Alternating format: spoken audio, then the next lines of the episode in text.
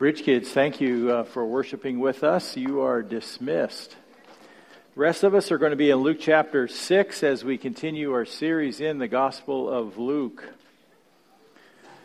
It seems like keeping up with the news these days is a pretty much a part time job, and I was just uh, reminded of the impact of uh, one godly life when uh, Billy Graham died and the amazing amount of information that the press has brought forth about his life and the impact he's had on all kinds of people. And um, he's going to be a legend. He is a legend. And it's amazing how many different, uh, how broad across the Christian spectrum he has impacted our world. Just a humble man, a godly man and one who can communicate the gospel well. I think I heard him and he came to, uh, when, when I was growing up, I used to hear the radio and I would hear him preaching, and I didn't appreciate what I heard. And I didn't like his southern accent back in those days. Then, when I came to faith uh, in Christ, my attitude changed a little bit toward what Billy Graham was doing and the impact he was having on the world. And then just year after year after year of his faithfulness has had such an impact. So today we are in Luke chapter 6, the few of us who are here today. And um, sometimes Christians invent, I don't know if you've ever experienced this, they invent some unusual rules for example, when I started dating Sue back in high school, her family had some rules that I did not know about. For example, she was not allowed to go to movies on Sunday night, or on Sunday, period. She was not allowed to go roller skating on Sunday. And of course, smoking and drinking were sins, and pierced ears were prohibited. Now, eventually, those rules began to loosen up because I took Sue to her first movie on Sunday night, and it was The Sound of Music, and her parents approved. When we moved to Dallas, Texas, for me to go to seminary, we decided to have our daughter Tina attend a Christian school. And of course, that school had some strict rules. One of those rules about were about dress and, and girls were required to wear dresses or skirt, and they must come down to the knee. I don't know if it was below the knee or right at the knee. Now, when she started school, we were very careful that, and of course, longer skirts and dresses were popular back then too. And uh, so we were very careful that she dressed according to the dress code. However, our oldest daughter, Tina, grew very fast. And it wasn't long before she actually got sent home from school because her dress was an inch above her knee. So we, we fixed that right away. Um, in my first role as a pastor, I remember meeting a young couple from North Carolina. They had just moved to the Des Moines area, and um, they had come from a very rule oriented church and a very rule oriented culture, which, you know, I really hadn't heard of anything as serious as it was as they described it. They described a whole lot of details, but here's one. On one occasion, the, this young mother went to the grocery store during the week just to buy some groceries, and she had small kids, so she took her kids, and there she's shopping, but she wore Bermuda shorts. I may have to explain what Bermuda shorts are, but they were shorts that went down to the knee. One of the deacon's wives approached her and scolded her publicly at the store about wearing shorts to the store out in public. Um, when I became a pastor in Stoughton, we learned that some of our people in our church had strong views about certain things. For example, we learned that you do not bring a card table to church. Okay? You could bring a game table, but not a card table. Now, they may look the same, but you do not have a card table. We also um, discovered that playing cards you know, deck of 52 are taboo. They are off limits. And the way we, one of the ways we found out is that when I, we took our four year old son to church on Wednesday night, it was the Wednesday night prayer service, and he was the only, like, our two kids were the only kids there. And, uh, and because it was a bunch of senior saints at this service. And our four year old son just happened to bring a deck of cards. Nobody noticed that. And pretty soon they're spread out all over the pew. And there are some nice ladies sitting right behind Sue, and I was up front, you know. And there my son is, and Sue has to rescue the cards. And uh, fortunately, not much was said, but we knew that having cards at church was not appreciated. You know, here our kid is at church, you know, and um, as our church began to grow, we hoped to make our worship services a little more contemporary. Some of our people only wanted to use hymnals in worship, and they only wanted to be accompanied by the church organ or the church piano. Okay? And that's, that's great. That's personal taste. There's nothing wrong with enjoying that music. And yet there was we had a lot of younger families and we were really anxious to bring in a drum set and guitars. And, you know, drum sets, drums were from the devil, according to some of our people. And they didn't appreciate guitars either. That was a long transition, by the way, but um, it turned out to be a good transition over time as we sought to honor people. Some people sort of, the danger is, is when we Christians view that our way is the only way or it is absolutely the best way, and everybody else should adopt or adapt to our way. Another one of those is there are some people who believe there's only one correct version of the Bible, and it is the best, and it's the one that everybody should use. And it happens to be there are many uh, good versions, many good English versions of the Bible that we have today, and not all of them were um, written in 1611. Sometimes Christians with good intentions create rules that are not in the Bible. It may be because of their own personal conscience. It may be uh, a desire to do the right thing. It may be to please other people, and that happens sometimes. Um, they, they, people often choose rules that make them comfortable. And there's a real danger when Christians impose their rules on others as if it were one of God's rules. I'm going to make a distinction here. Adding rules to God's rules becomes legalistic. Living with a system of rules that are added to God's rules is legalism. Jesus confronted legalistic religious leaders quite often in his public ministry. Legalistic people have a tendency to view themselves, here's a big danger, they have a tendency to view themselves as superior, as if I have the right way, I under, have the right understanding, and you don't. And it's my job to offer you the correction that you need. Okay? And they have a tendency to view themselves as superior. Instead of being humble, they are often full of pride. They tend to be critical of others who don't follow their rules. They tend to be judgmental. And we find this in Luke chapter 6. So I want to invite you to turn to Luke chapter 6. And uh, I'd like to read verses 1 through 5. So please follow in your scripture, in your smartphone or the smartest phone that you have, whatever works. Verse 1 One Sabbath, Jesus was going through the grain fields, and his disciples began to pick some heads of grain, rub them in their hands, and eat the kernels. Some of the Pharisees asked, Why are you doing what is unlawful on the Sabbath? Jesus answered them, I, Have you never read what David did when he and his companions were hungry? He entered the house of God, and taking the consecrated bread, he ate what is lawful only for the for priests to eat. And he also gave some to his companions. Then Jesus said to them, The Son of Man is the Lord of the Sabbath.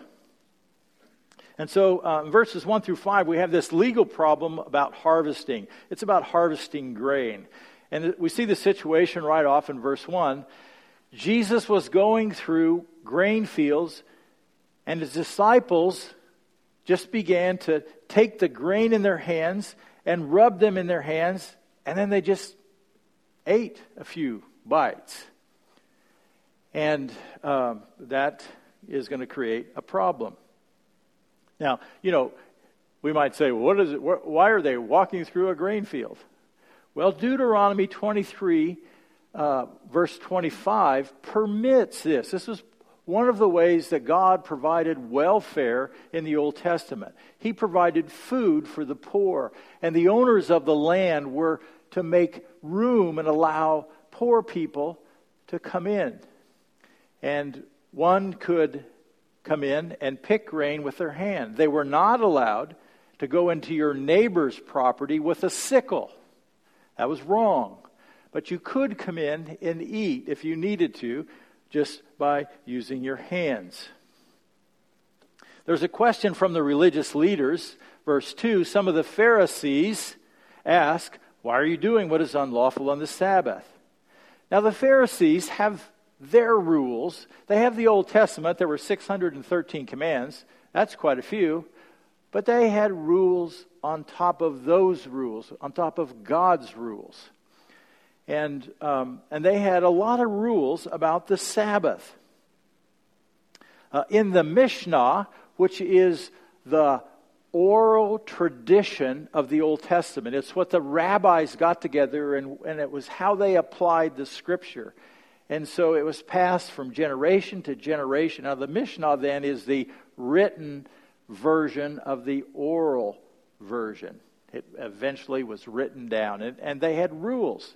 They had 39 classes of work violations. And every one of those classes had a whole set of, of rules. So it's a pretty complicated system, and those aren't necessarily in the Bible.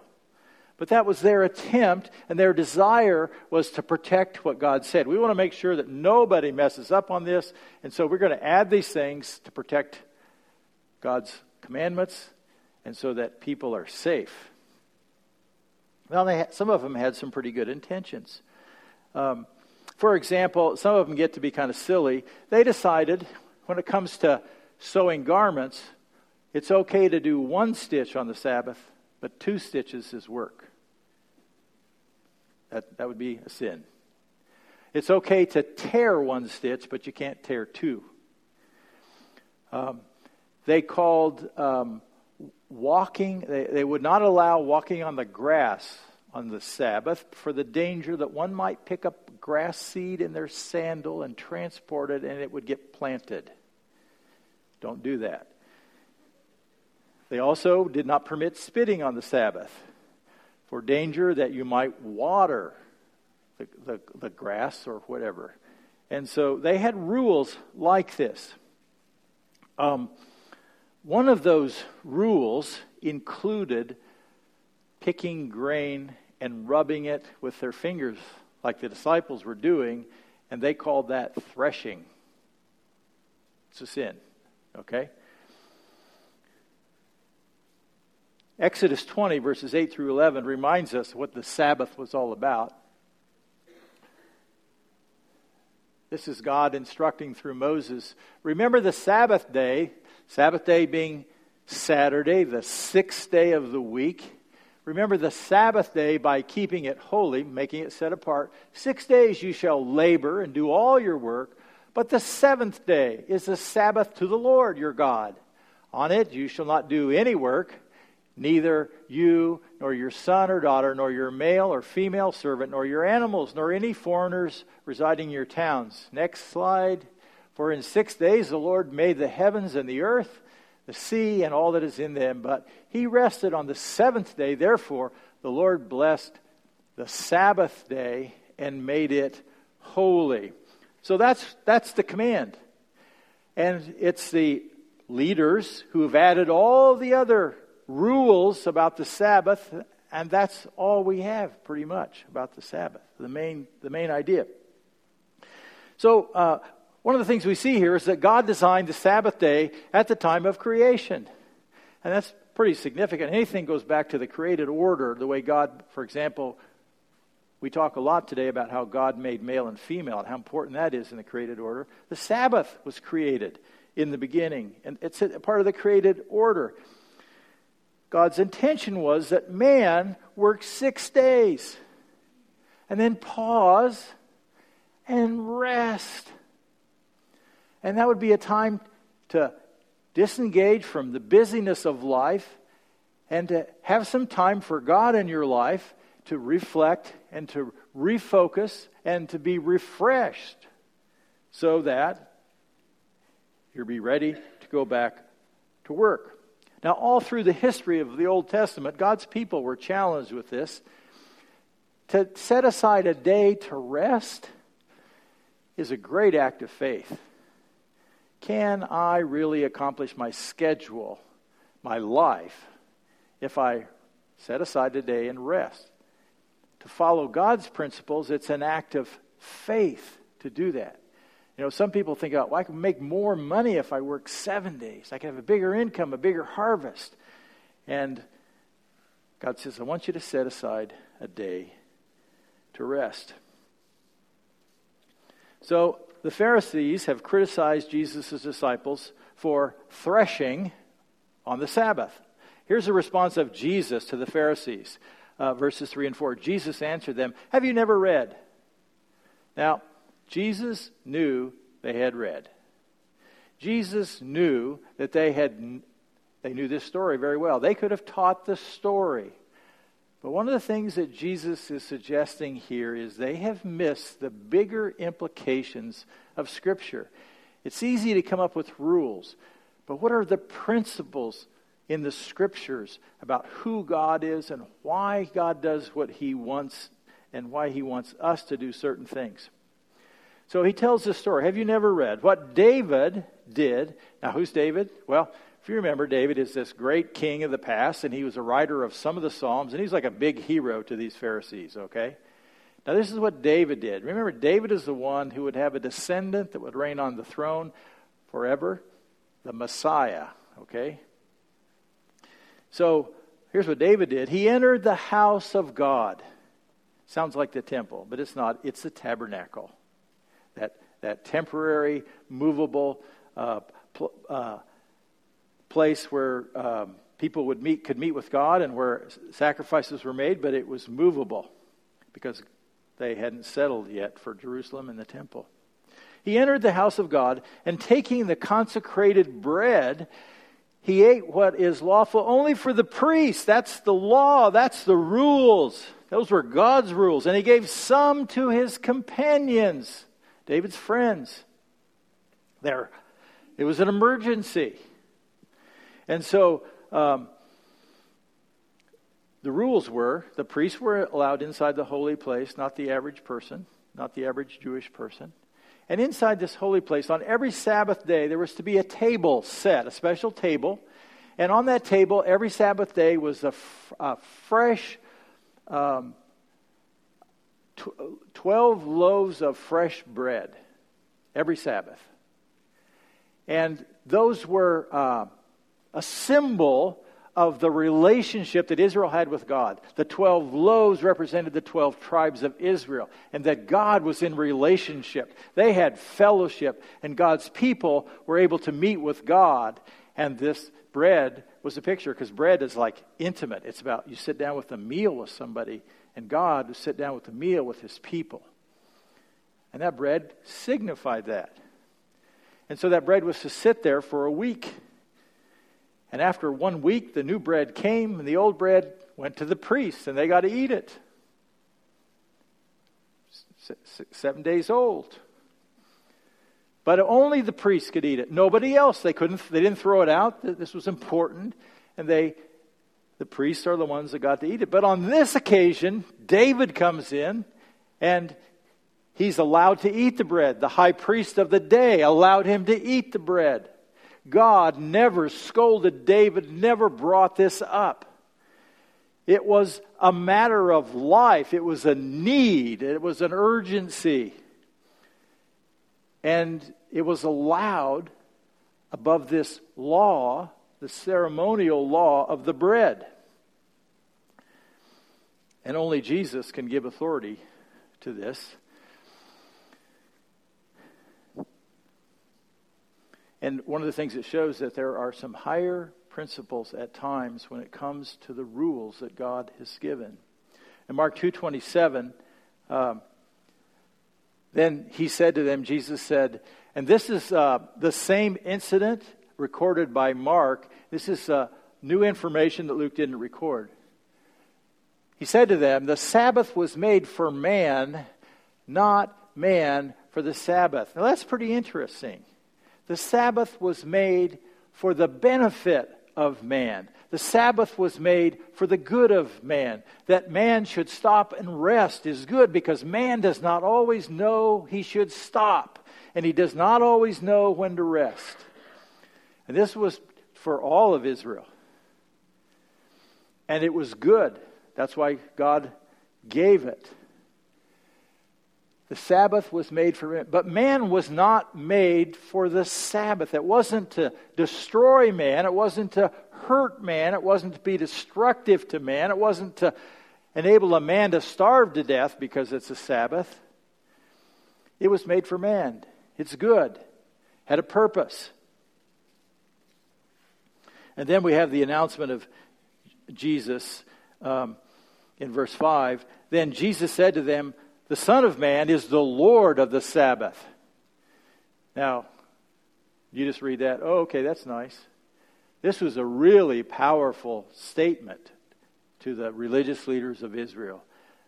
The Son of Man. Now, this is a term that Jesus has already identified himself with. And the Son of Man, if you want to read Daniel 7, 13, and 14, just in your extra reading time, that's a reference to God in the Old Testament. And J- Jesus called himself the Son of Man. It was, a, it was a term that he used most often in de- describing himself, in speaking of himself, the Son of Man. And he said, The Son of Man is Lord of the Sabbath. Who does he think he is? And he's proclaiming his authority over the Sabbath day. Now let's think about this a minute. Who is Jesus? What happened in Genesis 1 1? In the beginning, God created the heavens and the earth, right? And then you go to John 1 1. In the beginning was the Word, and the Word was with God, and the Word was God. And you go on to verse 3, and we find out that everything that was made was made through Him. And of course, if you look at Colossians 1 and Hebrews 1, it's very clear that Jesus Christ is the Creator God. He was present at Genesis 1 1. He was the one who created the seventh day, the day of rest. He indeed is the Lord of the Sabbath and of every day. So, in the first encounter about the Sabbath day, Jesus shows higher principles about the Sabbath day. Keeping the Sabbath is not about just keeping a bunch of do's and don'ts man's rules can be stifling sometimes without benefit.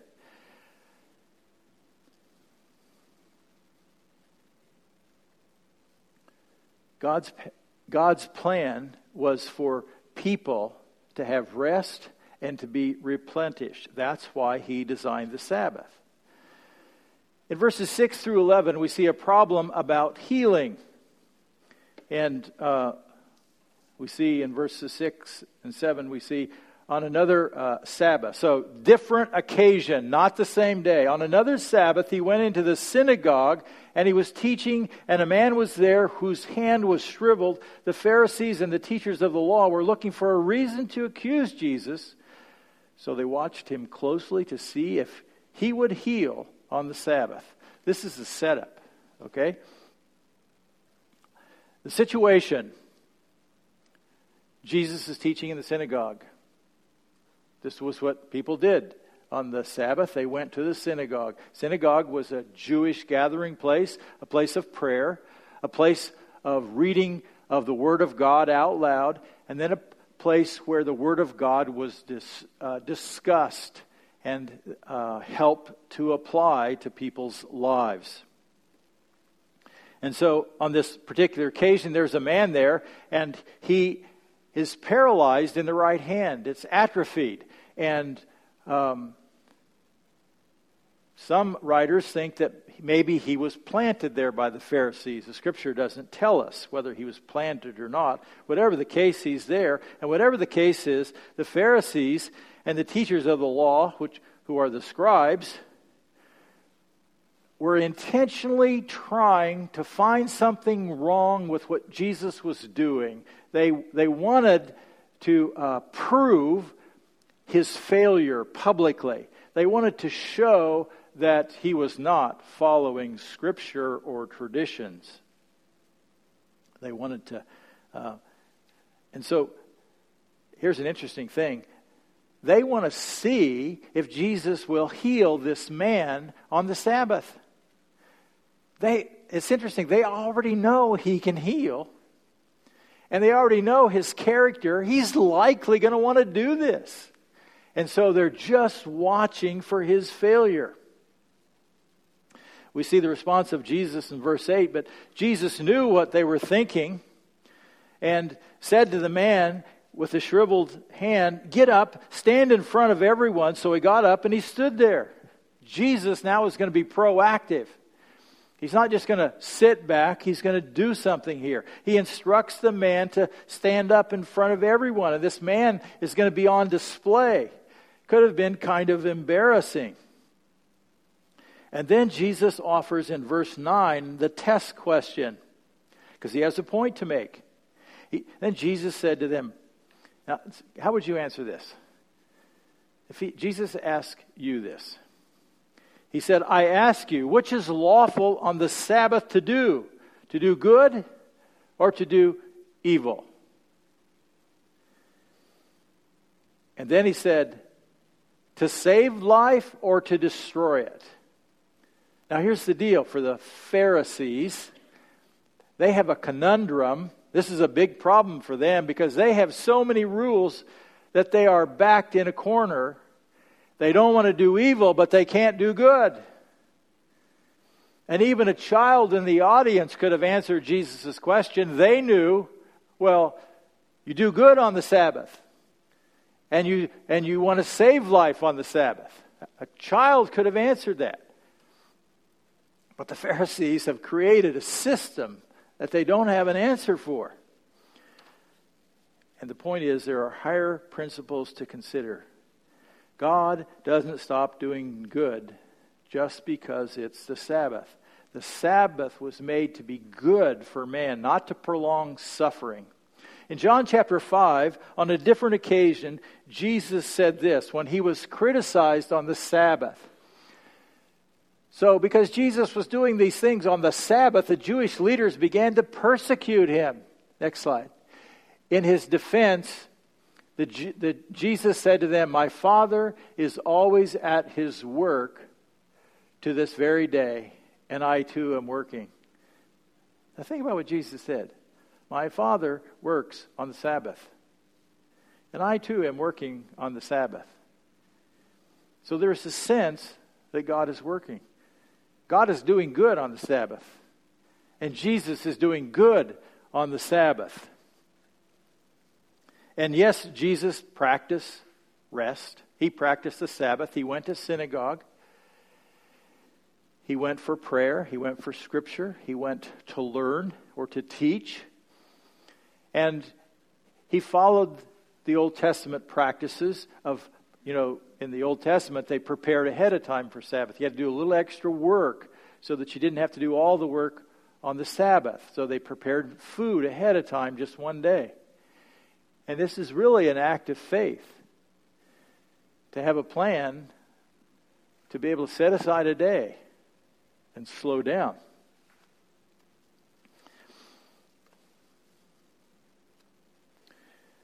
We see the healing in verse 10 he looked around at them all, and they said, and then said to the man, Stretch out your hand.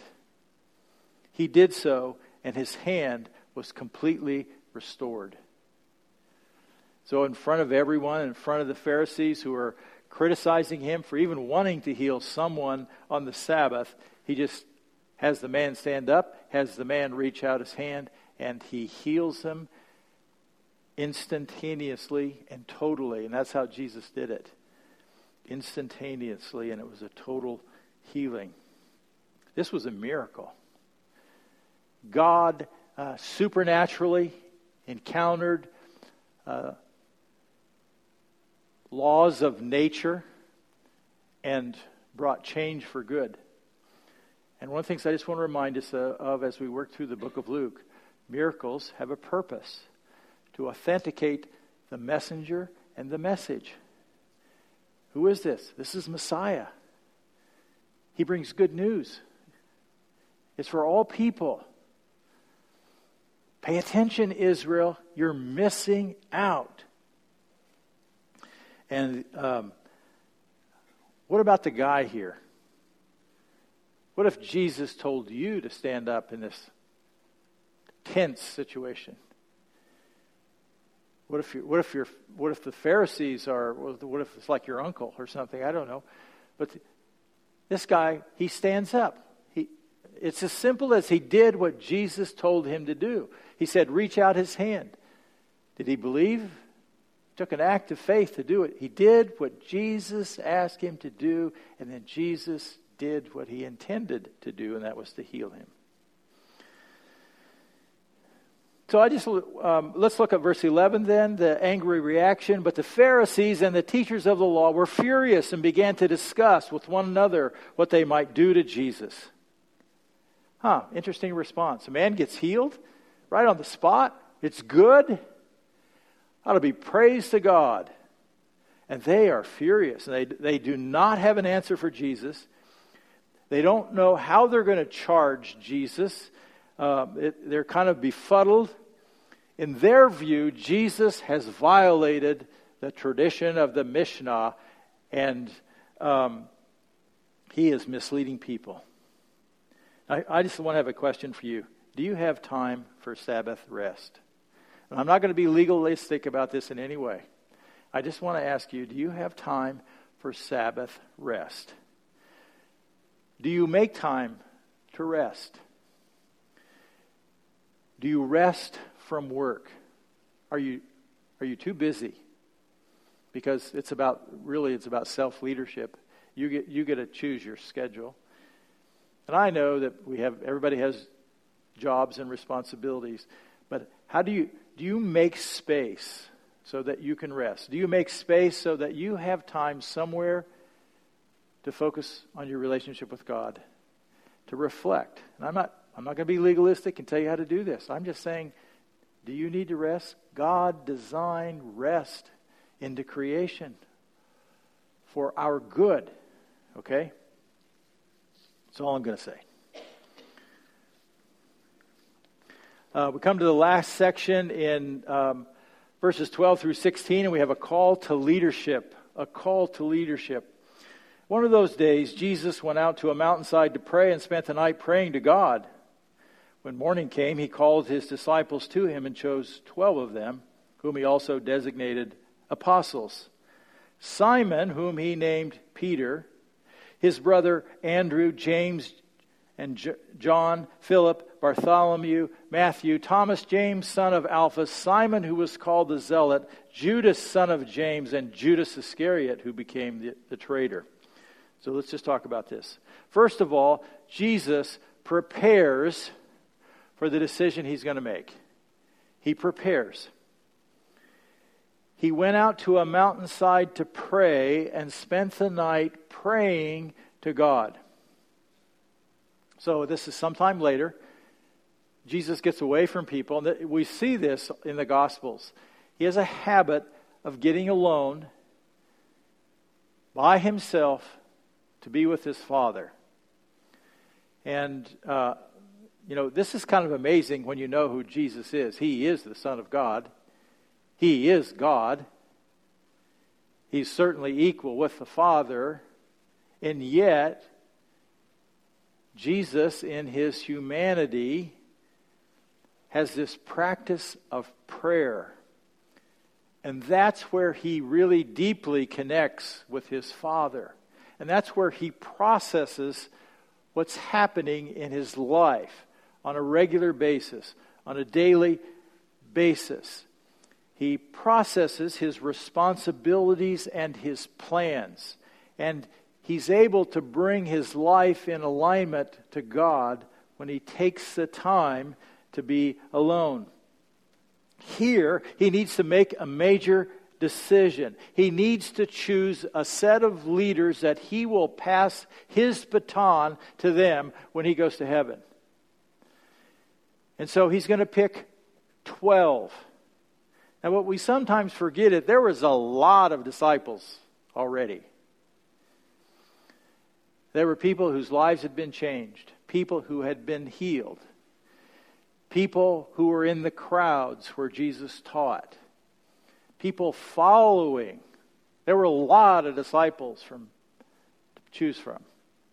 And he chose 12. What does that mean? Some of them weren't chosen. Didn't mean they weren't going to heaven. Didn't mean they, were going, they weren't children of God. It just means they weren't going to be apostles. What if you were one of those people and he didn't choose you? Does that make Jesus favorite? He's playing favorites? I would just take it as the sovereign Son of God has it's his choice. And he did exactly that. He announces his decision in verses 13 through 16. And he did when the morning came. He called his disciples, larger group, and he just, he's going to designate just 12 out of the, your, the roll call here. And um, he designates apostles. Disciples are learners and followers. Apostles have a slightly different focus. An apostle is one who is sent with authority. In this case, Jesus will send these 12 with his authority, and they will represent him, and they will be ambassadors for him, and they will speak the very words of God for him, because those words haven't been written yet. And some of them will write scripture, write it down. But these guys are going to be teachers and teaching things about truth and Christianity that were not yet written down. And um, let's just walk through. Um, first, we have Simon, who was uh, called Peter, and just we just need to be clear. And Simon Peter will become the leader of the group, and he is the one. His name is most mentioned in the Gospels. And Jesus has a lot of fun with him, and, and Peter makes some silly mistakes, which we all can identify with, and gives us hope. But he's the leader of all of them. And then there's there's um, Andrew, and that's Simon Peter's brother, and they were in a fishing business together. And we don't know much about Andrew after this, other than uh, outside of what Scripture. And I can trust uh, some of tradition about the disciples. But for, for, in the scripture, we don't have much information. There were James and John, who were brothers. They were also sons of Zebedee, and they were fishing partners with Peter and Andrew. And we know that. We also know that Jesus spent extra time with Peter, James, and John. He took three of his leaders who were leading other apostles or disciples, and he spent extra time with them. Uh, James will be the first apostle to die for his faith in Acts chapter 12. He's going to be executed by Herod in Acts chapter 12 because he's a follower of Christ. It's not the same James that wrote the book of James. John will outlive all of them, and he will write the Gospel of John, 1st and 2nd and 3rd John, and the book of the Revelation. Then there is Philip. We don't know a lot about Philip, but he will be mentioned in the book of Acts, and Philip will be an evangelist. There's Bartholomew, who may also be the same as Nathaniel, and little is known about him. Matthew, also called Levi, is the tax collector, and he's going to write the Gospel of Matthew. Then there's Thomas the doubter, the doubting Thomas, and that's kind of what we know him for, was that one event in John chapter 20 when he doesn't think that Jesus has risen from the dead. He says, unless I touch, I want to get my hands all over this stuff, and then I'll know it's Jesus resurrected from the day, dead. And so Jesus shows up, And Thomas goes, My Lord and my God, and he hits the floor. You know, he does not touch anything. He believes. He's a, in philosophy, we call him a British empiricist. Got to have the facts, got to have the facts. James, the son of Alphaeus, we, we know almost nothing about him. He's not the same James as John's brother. Then there was Simon, there are two Simons then, who was called the Zealot. So think about this. Simon, we, you don't think about this often, but he was a political extremist. He was a radical, and he was for overthrowing anybody to get what he wanted accomplished. You know, if it's overthrowing the government or overthrowing the priesthood, whatever it is, to make things right, we'll do it. And then he encounters Jesus, and his life is changed, and he's no longer an extremist. And he's no longer ready to do violence for the sake of his cause. But he's called the zealot. Judas, the son of James, also called Thaddeus. We don't know much about him. And then there's Judas Iscariot, the traitor, and probably as much is known about him as uh, anybody less than Jesus in the New Testament. Judas the traitor. He betrayed Jesus for 30 pieces of silver. He had Jesus arrested, and then he felt so bad that he hung himself. Why in the world did Jesus pray all night and pick Judas? That's really a good question. I sort of think he did it for us. I sort of think he did it to let us know that there can be people that hang out with you all the time that don't really get it. I don't think, I mean, it was prophesied in the Old Testament that one of those guys was going to be a, was going to betray him, and he knew it, and it, it just had to be played out. And then Matthias will take Judas's place. Here's a question How do you make major decisions? Jesus prayed all night. How do you make major decisions? Do you seek out advice? Wisdom comes with the abundance of counselors. Do you pray? If any man lacks wisdom, let him ask of God. How do you make major decisions? What role does prayer have in your decision making? Will you pray all night for a major decision? Would you pray a half day, four hours for a major decision? Would you pray one hour for a major decision? How do you make major decisions? Okay, let's talk about some lessons. We've got five. Number one, sometimes we put them in your program because we talk too fast, okay? We put them in your program, except you got to fill in the blank. Sometimes people focused on truth become legalistic. Sometimes people focused on truth become legalistic. How could that happen? You focus on truth and you become legalistic. So that's what happened to the teachers of the law. Originally, they had good intentions. They loved the law, they loved to study Scripture. And they did want to please God. They did want to do right, but they got off course from God's intent. It was all it became more about what's right and what's wrong. And if give me a list and I'll keep the list rather than the heart with God. And they didn't always understand the deeper intentions of Scripture. And I remember studying the Bible in seminary, and I love to study the Bible. And I remember gaining so much knowledge and the more I learned, the more I saw how to apply this and make decisions, at least I thought were good. And it was really easy to start making rules. This is how it should be done. This would be right. This is what Christians should do. And then it was really easy to start looking at other Christians and saying, hey, they're not doing this. They're not right. I am, they're not. And of course, there's a big danger of the second one here. Uh, I had some, we had structure in our home, especially with our first child. As our other children came along, the structure became, we became a little more gracious. Here's the deal Jesus was full of grace and truth.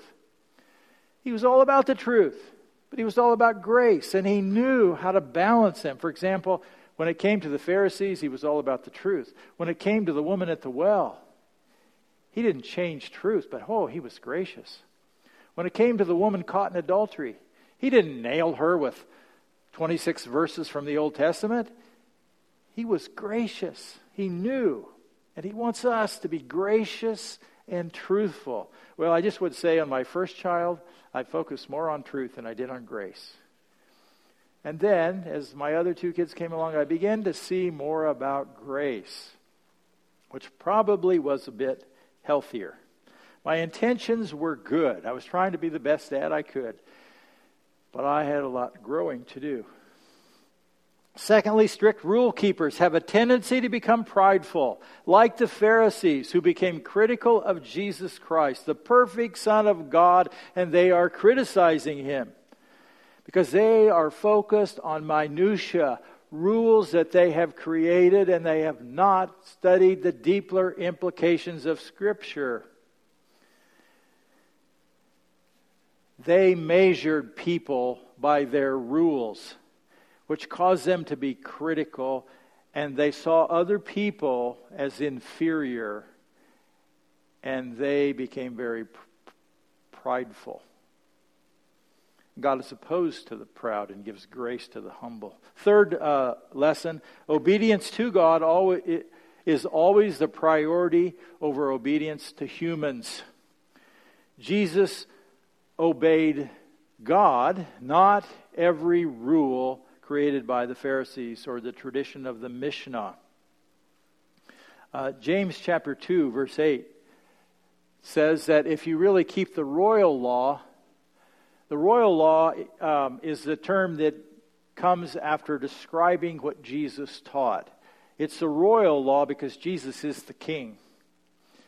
And this the command comes from the Old Testament. Jesus taught the greatest commandment is to love God, and the second greatest commandment is to love your neighbor as yourself. Keep the royal law found in Scripture love your neighbor as yourself. That is one of the best ways to process how to treat people. And um, whether it's a Sabbath day, whether it's uh, rules, Make sure that you're loving your neighbor as yourself. Treat your neighbor as you would want to be treated. Now, we're not talking about violating Scripture. We're not talking about freedom to sin. We're talking about the need to love. I like James chapter 2, verses 12 and 13. Uh, James says, Speak and act as those who are going to be judged by the law that gives freedom because judgment without mercy will be shown to anyone who has not been merciful.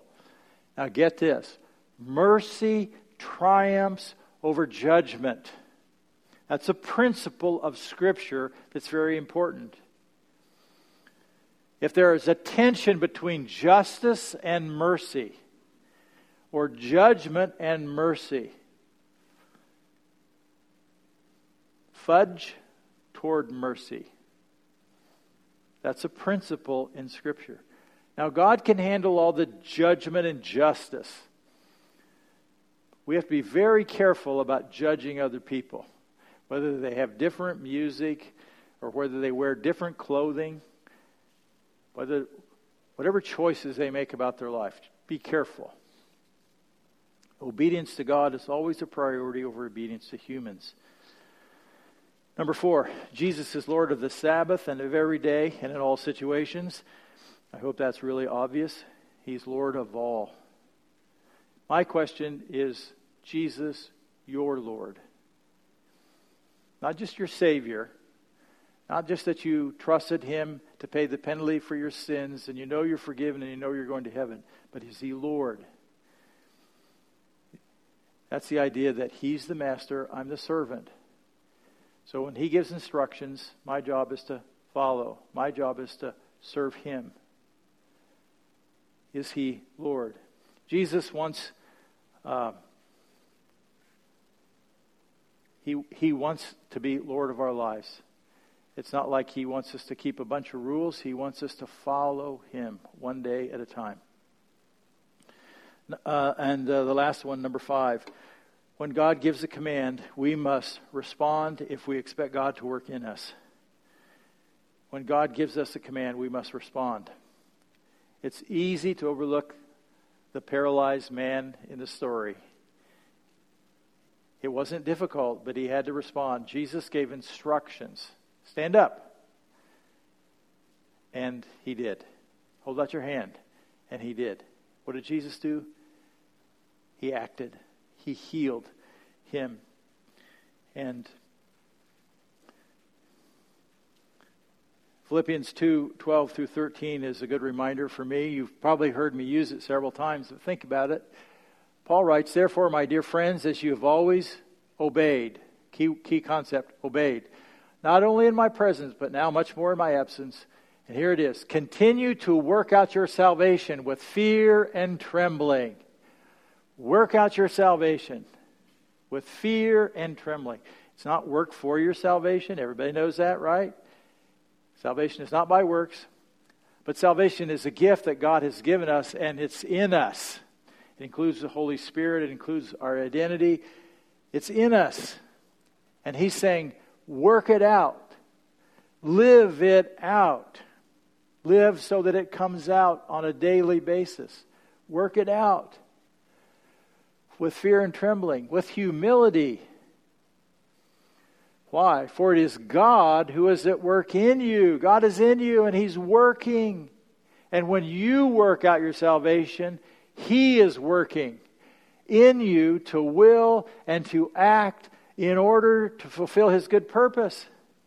If you engage with God, He will engage with you. If you sit back in a passive mode, expect God to sit back in a passive mode.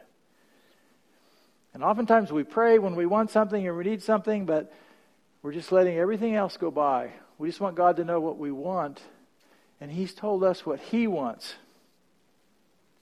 The key, uh, the key is obedience. And uh, I was just reminded in discussions with my wife, as our Thursday Women's Growth Group just learned, here's a quote from Thursday obedience is not just a key for hearing God's voice. We could have the ladies answer here. Obedience is the key, is the key for hearing God's voice. Likewise, obedience is the key for God working in us. Okay? Let's stand and let's pray.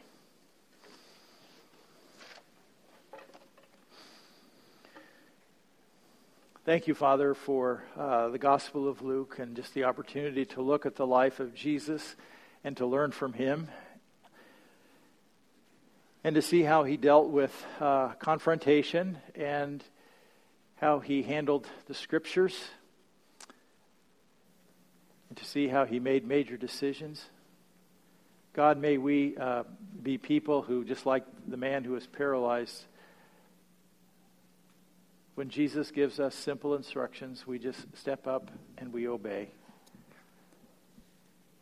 Help us to grow our hearts to be people of your word, people who follow one day at a time.